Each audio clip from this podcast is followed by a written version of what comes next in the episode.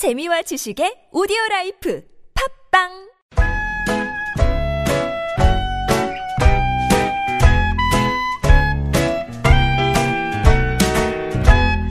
메마른 마음에 산뜻한 문화의 바람이 붑니다. 이다혜의 책 그리고 영화 We were chasing some cinematic schemes, but I'll give you Panavision pictures if you 복잡한 일상에서 벗어나서 책과 영화 이야기 한번 푹 빠져 보겠습니다. 책 그리고 영화 시네 21의 이다혜 기자와 함께합니다. 안녕하세요. 네, 안녕하세요. 네, 오늘 눈화장이 굉장히 예쁘게 됐어요. 반짝반짝. 아, 정말요. 네, 상태가- 보통은 화장을 하지 않고 오지 네, 않습니까? 어, 항상 이렇게 피폐한 얼굴로 피폐해진 얼굴로 나타났죠. 원래 이렇게 진심으로 친한 사람들 사이에서는 맨 얼굴로 보는 거 아니겠습니까? 그래요. 예. 그런 마음으로 오고 있습니다. 오늘은 그럼 저랑 안 친하고 싶으신가 봐요. 네, 거리를 두려고요. 이제부터. 예, 네. 오늘 그래서 저수지 게임이라는 다큐 영화를 갖고 오셨어요. 네, 오늘 다큐 영화 얘기를 할 거고요. 네. 제목이 말씀해 주신 것처럼 저수지 게임이란 제목입니다. 음, 어, 최진성 감독은 The Plan이라고 하는 이제 2012년 네. 대선 개표 부정 의혹을 다룬 다큐멘터리를 한번 연출한 적이 있는 예. 감독인데 이제 이번에는 어, 저수지 게임이라는 제목의 다큐로 돌아왔어요. 네. 최근에 한국에서 다큐멘터리 영화들이 꽤 주목을 받고 있는 상황입니다. 공범자들도 23만인가 네, 맞습니다. 돌파했더군요. 예. 근데 굉장히 중요한 한 가지는 뭐냐면 다큐멘터리 영화라고 하는 게 물론 어떤 사회를 가장 직접적으로 이야기할 수 있는 수단이기도 하지만 대체로 다큐멘터리 영화가 만들어진다고 했을 때는 사건의 전말이 다 공개된 다음에 그 전후 관계를 살펴서 음. 어쨌든 다큐멘터리도 이제 이야기를 만드는 부분이 있기 때문에 네네. 이제 그렇게 현실에 있는 어떤 영상이나 자료들을 가지고 이야기를 재구성한단 말이에요. 예. 근데 최근에 한국에서 개봉하고 인기를 끌고 있는 다큐 영화들의 경우는 그렇지 않습니다. 계속 현재 진행 중에. 네, 맞아요. 예, 그게 굉장히 중요하고 거긴 두 가지 이유가 있는 거예요. 예. 첫 번째는 지금 뭐 지난해 말부터 시작된 굉장히 한국 의 급박한 정치 현실이 있는 거예요. 당장의 일이 벌어지고 있는 상황에서 지금 이걸 팔로우업한다, 따라간다라는 기분으로 만드는 다큐들이 있고 또 한 가지 이유가 있다면 어떻게 지금 이제 어뭐 MBC하고 KBS가 네. 파업을 하고 있지 않습니까? 근데 그렇죠. 그렇다면 언론이 제 역할을 한다고 했다면 이미 언론에서 충분히 다루었어야 하는 것들을 이제 영화 에서 다룰 수밖에 없는 현실이 있지 않은가. 그렇죠. 사실은 예전에 시사 고발 프로그램이 굉장히 인기 있었던 때가 그렇죠. 있었잖아요. 네, 저도 굉장히 좋아했었고 예. 사실 그런 프로그램들이 미스터리한 사건들을 그렇죠. 다루기도 하지만 정치적인 지금 네 음. 맞아요 정치적이고 사회적인 이슈들에 대해서 그렇죠. 굉장히 깊게 다루고 네. 이야기를 많이 했단 말이에요. 근데 이제 더 이상은 그렇게 하기가 어려워졌기 때문에 결국은 언론의 역할을 기대 못 하고. 네, 그런 음. 역할을 어느 정도는 지금 이런 영화들이 하고 있는 셈인 거죠. 그래서 예전에는 이제 TV 다큐 같은 경우는 TV 다큐나 TV의 그런 시사 고발 프로그램 같은 경우는 이야기가 끝나지 않아도 관계가 없습니다. 그렇죠. 일단은 사건이 있고 네. 거기에 자료가 충분히 취재가 되면 이것을 공론화하는 계기로서 영화를 만드는 거예요. 거기에 의미가 있죠. 네, 프로그램을 그렇죠. 만들 때는 어 의제를 설정하고 네, 사람들의 맞아요. 여론이 아 이런 네. 이슈가 있습니다라고 하는 관심을 정- 환기하는 그렇죠. 게 굉장히 중요한 역할이거든요. TV 프로그램은 네. 그리고 영화 같은 경우는 그게 다 일단락 된 다음에 이걸 우리 사회가 어떻게 소화할 것인가를 묻는 경우가 많은데 지금 한국의 다큐 같은 경우는 그렇지가 않고 음. 어떻게 보면 그런 TV의 시사 고발 프로그램들이 하던 네. 것처럼 지금의 이슈를 빨리빨리 다루고 싶어 하는 것 같아요. 네. 이 저수지 게임도 그런 경우라고 생각하시면 될 것 같고요. 이 작품이 다루고 있는 사건은 뭐냐면 2013년도에 캐나다 토론토에 외곽이 있습니다. 근데 네. 거기서 왜 PF라고 해서 한국에서도 요새 이런 식으로 큰 건물을 많이 짓는데 프로젝트 파이낸스. 예, 맞습니다. 예. 그러니까 워낙 대규모 공사다 보니까 네. 한 명이 자기 혼자 건물을 올릴 수가 없는 거예요. 그렇죠. 투자자들을 모집해서 네, 그래서 투자자들을 모집해서 크게 이제 이 사업 규모를 늘리는 겁니다. 음. 예. 이 토론토 근교에서 이제 1,500억 원 정도가 들어가는 굉장히 대형 그런 건물을 짓는 사업이 있었던 거예요. 네. 그리고 거기가 마침 또 토론토에 있는 한인 밀집 지역이었기 때문에 또 거기서 한인들을 포함한 많은 또 한국에서는 농협 같은 경우가 이제 이 관련해서 어 PF에 들어갔는데 예. 이제 그런 상황에서 건물이 올라가야 될 때가 됐는데 아무런 소식이 없는 거예요. 어, 투자자들은 이미 돈을 투자를 했고. 그렇죠. 예. 예. 이제 그러면서 문제가 시작된 사건입니다.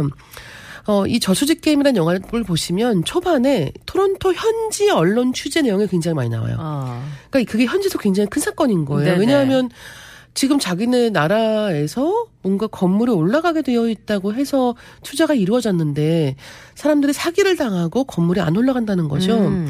그러니까 그 사건을 다루는 이야기가 초반에 다루어지고 그러면 그게 대체 토론토에서 건물 올리지 못한 이야기가 한국하고 무슨 상관인가 싶으실 텐데 혹시 이 돈이 어디로 갔을까? 라는 궁금증을 파헤치다 보니까 여기에 투자한 이 한국의 은행 은 농협. 어떻게 된 것이며 네. 그리고 그 많은 돈은 어떻게 된 것이며 음. 게다가 이렇게 투자가 어그러졌다고 했을 때는 우리는 어떻게 하겠습니까? 책임을 물어야죠. 그렇죠. 그리고 만약에 제가 돈을 누군가한테 음. 빌려줬는데 상대방이 아무것도 하지 않고 있다. 네. 그러면 일단 저는 그쪽에 가서 돈을 달라라고 요구를 하겠죠. 그렇죠. 근데 그런 조치가 취해지질 않고 있는 거예요. 음. 그러니까 대체 이게 누구를 위한 일이었던가라는 것을 취재하는 내용입니다. 사기 사건인데요. 사기 사건이죠. 예. 그래서 초반에는 이 토론토를 중심으로 한 이야기들이 펼쳐지고 있고 이제 후반부로 가면은 이게 어 이제 지난 정권의 어떤 그 음모 같은 것은 아니었을까라는 식으로 이야기가 펼쳐져 나가는 것이기 때문에 어떻게 보면 어 이 초반의 내용과 후반의 내용 사이에서 어 이게 다 밝혀진 이야기일까?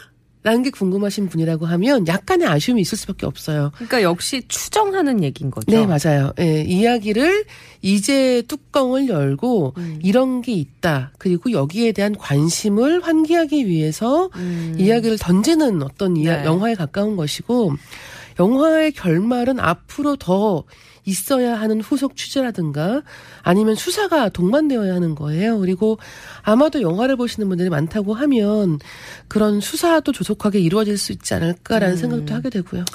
일단 중요한 건 어, 하나의 의견일 수 있다라는 것. 이 네, 영화에서 맞아요. 다뤄지고 있는 것은 맞습니다. 팩트라든지 사실로 밝혀진 것이라기보다는 취재자의 그 어떤 어, 어느 정도. 주관이 포함이 되어 있는 그렇죠. 것이고 예, 취재물이니까 뭐 어떤 어 취재한 뭐라 해야 될까 소스는 있겠죠. 그렇죠. 그런데 이를테면 그게 예. 거기서 현지에서 사람들을 만나서 음. 이야기를 하는 것도 있고 예를 들면 이제 뭐 딥스로트라고 해서 네. 그게 내부 고발자라는 뜻으로 보통 많이 쓰이거든요. 예. 그러니까 그 안쪽에 있는 상황을 알고 있는 사람이 나와서 잠깐씩 이야기하는 것도 있어요. 음. 하지만 이거를 공론화해서 가자라고 했을 때는 망설인단 말이죠. 음. 그러니까 지금 우리가 이 저수지 게임으로 보고 있는 사건이 정말 조만간 뭐 검찰, 경찰을 통해서 우리가 사건의 전말을 알 수 있는 사건이 될지 음. 아니면 이 영화 한 편으로 그냥 묻히는 음. 이야기가 될지는 네. 아직은 알 수가 없는 상황인 거죠. 그렇군요. 음. 그 주진우 기자가 네. 이 영화에서 이런 대사를 했나요? 도둑적으로 완벽한 정권이다라는. 재밌는 말 굉장히 예. 많이 하죠. 조- 주진우 기자가 어떻게 보면 기자이기도 하지만 또 요즘에는 워낙 이슈가 또 이슈다 네. 보니까 많은 분들이 잘 알고 계시는 참 기자 이름 알고 있기 굉장히 쉽지가 음. 네, 않은데 네. 이제 그렇게 됐죠. 하나의 근데 아이콘처럼 됐죠. 네, 근데 이 영화를 보시면 그렇게 취재를 다니는 과정에 대한 뒷이야기도 있어요. 사실 저는 그게 굉장히 재밌었는데 아, 이게 그 얘기도 재밌겠네요. 업계 사람들이기 때문에 재밌는 것도 있겠죠. 음. 이제 최진성 감독이 그런 얘기를 합니다. 인터뷰하는 걸 보면은 너무 신기하다는 거예요. 시사인 기자라고 하면 다 이렇게 free pass가 있는 것 같다는 거예요. 자긴 다큐 찍을 때 너무 찍기가 힘든데 그게 무슨 얘기하냐면 주진우 기자가 아니야 그냥 가는 거야 그렇게 어. 얘기하거든요. 그러니까 이제 이를테면 취재를 할 때 어떻게 저 이런 사실을 어떻게 알아내는 것일까? 저 사람 어떻게 만났을까? 이런 것들이 궁금하실 때 있죠. 근데 네. 그런 주진우 기자의 약간 수사 수사는 아니겠네요. 취재 네. 비화 같은 것도 어. 이 영화에서 어쩔 수 없이 이렇게 조금 조금씩 나오거든요. 살아있는 기자 정신을 느낄 수 있는 그런 다큐인가요? 네 그런 네. 이야기들도 보실 수 있습니다. 중간중간에 애니메이션이 있다고 들었어요. 어, 어려운 경제 그 그렇죠. 논리라든지 이런 거를 쉽게 애니메이션으로 풀었다고 네. 하는데 어떻습니까? 그 부분은? 그런 부분도 굉장히 재미있는데 역시 제일 재밌는 건 저 같은 경우는 그 초반에 사건이 터져 나올 때예요. 음.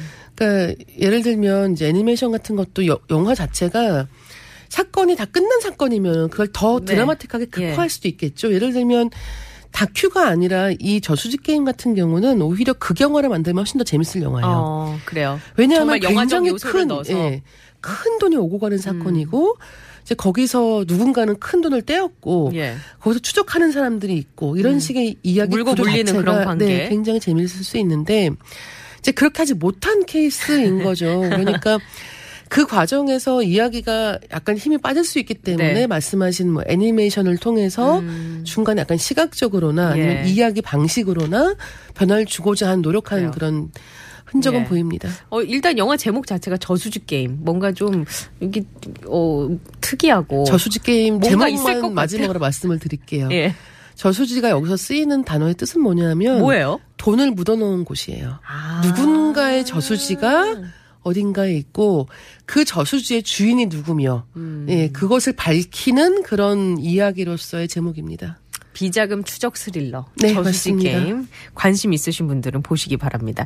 최근에 MB 정부 블랙 MB 정부에서 그 블랙리스트가 있었다고 했는데 거기에 나는 왜 있었죠. 없냐라고 발끈한 가수 이승환 씨의 노래 골랐습니다. 역시 돈과 관련된 노래요. 네. 돈의 신. 믿어 거기하고 정직해 말구와 만리 위란 선 니들은 왜 그리 살이 네 노래 듣고 왔습니다. 제작자가 김어준 씨예요. 네. 뉴스 공장 하고 있는. 맞아요. 예. 그래서 어떻게 보면은 뉴스 공장 들으시는 분들께는 약간 음. 친숙하게 느껴지는 어떤 그런 이야기 방식일 수도 있겠습니다.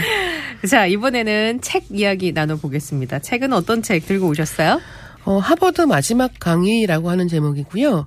하버드 대학교의 이제 졸업 축사 예. 내용을 책으로 엮은 그런 책입니다. 아, 사실 졸업 축사가 요즘에는 꽤 많이 이슈가 되죠. 미국에서 또 이른바 명문대학교라고 음. 하는 것도 졸업할 때 보면 그 중에서 좀 이슈가 되는 졸업 축사 같은 경우는 한국에서 뉴- 뉴스에 맞아요. 보도가 되기도 하고요. 네. 아니면 전문을 다 번역해가지고 이제 언론들이 소개하기도 하거든요. 근데 이제 그럴 수밖에 없다 생각이 드는 게 일단은 어, 졸업 축사가 갖고 있는 미덕이라는 게 있는 거죠. 지금까지 여러분은 여기서 공부를 했지만 이제 사회에 나가서.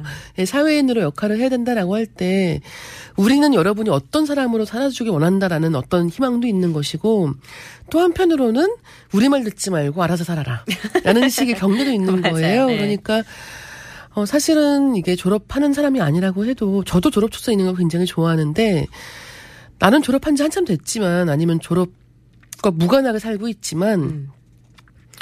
그 축사를 듣고 있으면 그때 그 기분 같은 게 살아날 때가 있는 거예요. 네, 뭔가 그 경계선상에 있잖아요. 네, 이제부터 뭔가를 해볼 수 음. 있을 것 같은 그런 불끈불끈하는 것 맞아. 같은 기분 같은 게 있는 뭔가 거예요. 올라오는. 네. 근데 이제 그런 기분을 맛보실 수도 있고 또 한 가지는 아무래도 졸업식 축사를 하러 초청받는 사람들은 유명한 사람들이 유명한 많죠. 사람들이잖아요. 스티브 접스도 그렇죠. 예, 했었고. 워낙 유명한. 예. 그러니까 이미 자기가 사회생활을 하면서 성공을 거둔 사람이 오는 거기 때문에 그만큼 들을 만한 이야기를 할 거야라는 호기심도 있는 거예요. 음. 어, 오늘 소개드릴 책 같은 경우는 이 축사를 한 사람이 하버드 대학교의 교육대학원 원장입니다. 네. 그러니까 사실 자기가 교육대학원의 학장을 지내는 사람, 지내고 있는 사람이기 때문에 예. 그만큼 학생들을 많이 받고 졸업도 많이 시킨 사람인 음. 거예요. 근데 어, 이 사람이 이제 자기 인생에서 중요했던 다섯 가지 질문이라는 주제로 해서 어. 굉장히 솔깃하지 않습니까? 예. 예, 이런 인생에서 중요했던 다섯, 가지 질문이 질문. 있다는 거예요. 네. 여러분도 앞으로 세상을 살면서 이것을 명심하시라라는 이야기입니다. 일단 먼저 다섯 가지를 간단하게 소개를 드릴게요. 첫 번째는 잠깐만요. 뭐라고요? 라고 묻는 거예요. 음. 그러니까 일단은 이야기를 막 할 때 우리가 흔히 하는 습관 중에 뭐가 있나요? 아, 네, 네, 네. 아, 네, 네, 음, 음. 네, 네. 이렇게 넘어간단 말이에요. 그렇게 네. 하지 마시고 지금 내가 모르겠다. 예. 아니다. 아니면 지금 이 속도가 나한테 너무 빠르다 생각이 들 음. 때는 그냥 아 잠깐만요. 한번 다시 말씀해 주시겠어요?라고 물으라는 거예요. 어, 이달 기자 뭐라고요? 아, 이렇게. 그렇죠.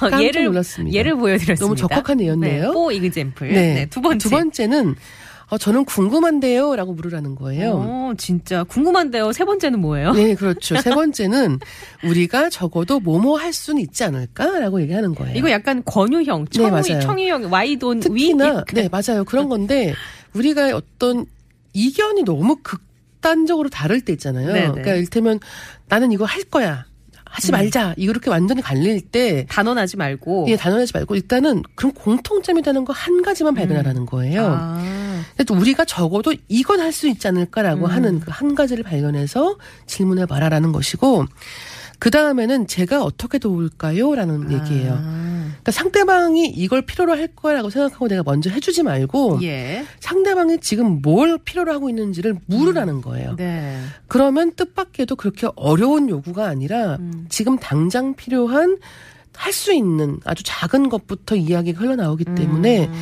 어떤 해결책을 찾기가 좋다. 음. 네. 마지막은 무엇이 가장 중요한가라는 질문입니다. 음, 이 질문과 관련해서 이 책의 이 저자가 하는 이야기가 예. 자기 아이 낳을 때 둘째 아이 낳을, 낳을 때였는데 이제 아내가 갑자기 진통이 너무 심하게 온 거예요. 그래서 병원에 부랴부랴 갔다고 합니다. 근데 이제 막 병원에 차를 몰고 가서 네. 병원 그 응급실 앞에 딱 차를 세웠다가 아 여기다 차를 세우면 주, 주차 요금이 많이 나오겠군. 이라고 생각을 하고는 먼 데까지 간 거예요. 그 사이에 애가 나왔나요? 아니 그렇진 않았는데 네. 거의 병원에 들어가자마자 나온 정도인 어. 거예요. 그래서 사실은 이게 사고로 이어질 수도 있는 상황이었고, 예. 근데 우리가 보통은 맨날 하던 일상의 습관이 있기 때문에 음. 정작 중요한 걸 놓칠 수 그렇죠. 있다. 예, 그러니까 진짜 중요한 게 무엇인지 물어봐라. 음. 이런 이야기입니다. 이 책 한 권 읽으면 왠지 하버드 졸업하는 것 같은 느낌이 좀 들겠네요. 너무 좋네요. 저희는 중요한 교통 정보 때문에 네. 여기서 인사를 드려야 될 것 같네요. 예. 조심히 들어가세요. 감사합니다. 네.